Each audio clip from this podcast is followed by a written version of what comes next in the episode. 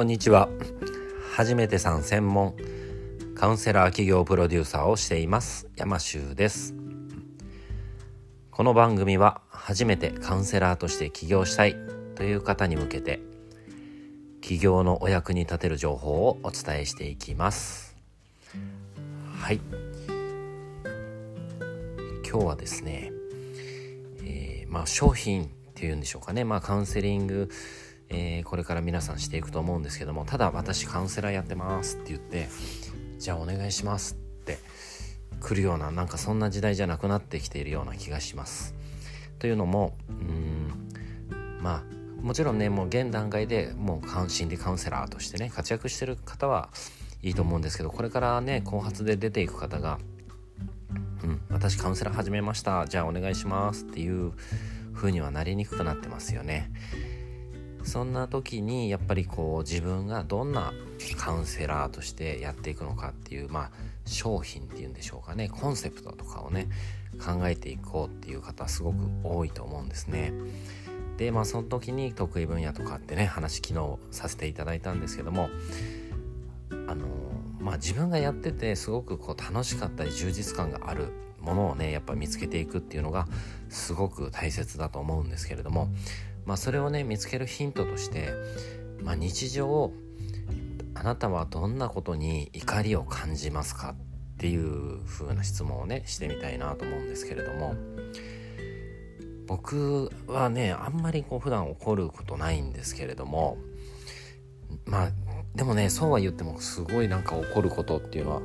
あるとすればこう時々ねこうなんかのカスタマーセンターに電話してなんかちょっとこう心ないこと言われたりとかやる気がない人とかですね。なんかそういうのめちゃめちゃこう腹が立つんですよね。でまあちょっといいですかって言って言った後まあ最後謝るみたいな。あごめんなさいちょっと取り乱しましたみたいなね。感じのやり取り結構あったりとか。あとはまあね全部とは言わないですけどなんかこう公共のなんかこうサービス行った時にこうちょっとカウンターの人がやる気がなかったりとかはっていうようなこう対応されるとなんかイラッとするんですよね。でまあなんかねちょっと心のないことまあそんなひどいこと言ったりはしないですけれどもねなんかこうまあムカついたりするんですねでなんでそんなにそこ腹が立つのかなって考えた時になんかねそんなんだったらやめちまえって思っちゃうんですよね僕。要は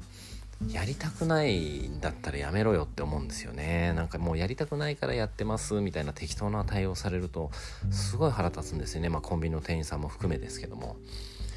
まあ、要はなんかみんながもっとやりたいことをやったらいいなって僕はねすごくやっぱ思ってんだなってその時思いました。やりたいことやってればねなんかそんないい加減な対応ってしないと思うんですね。で、まあ、今僕はそういうカウンセラーになりたいっていう方のサポートしてますけれども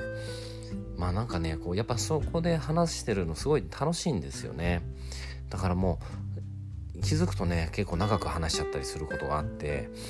なんかあもうあっという間に1時間2時間経っちゃったなんてことがザラでやっぱりそうやってお話しするのがずっと好きでもともと整体院をやってたんですけどその時もね結局手動かさないで話ばっかしてましたね。はい。先生手止まってますよみたいな。そんなことがねよくありましたね。一回だけねお客さんに今日ちょっと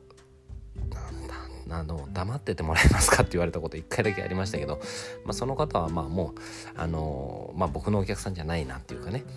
まああのその後来なくなった気がしますけどね確か。うん。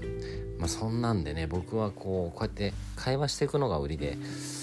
なんかやってたんですけどね。まあとにかくやっぱ人とお話をしながらその方の何て言うんですかね。こう心をこうほぐしていくっていうそういうのすごい好きでしたね。でまあもう一つねなんか発見があって僕パズルゲームがなんか好きなんですよね。だから休憩時間も結構パズルゲームやっててなんかすごいそうするとなんか心が休まるって言ったらおかしいんですけどなんでかなと思ったらやっぱね問題解決するのが僕やっぱすごい好きなんですよね。なんかすごい気持ちいいっていうか、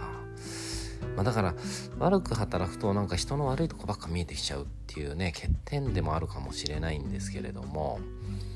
やっぱなんかこう今やってる仕事でこう相談された時にどこが問題なのかなというかどこが止めてるのかなっていうのを発見してそこをこうスムーズにこういくようにサポートする。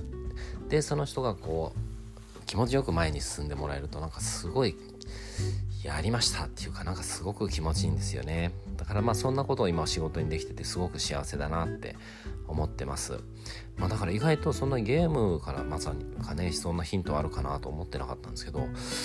あ結構なんかそうですね。ポッとしなんかふとした時にやってるそういうことの中にも意外とヒントってあるんじゃないかなって思いました。はい。そんなわけで今日も最後まで聞いてくださってありがとうございます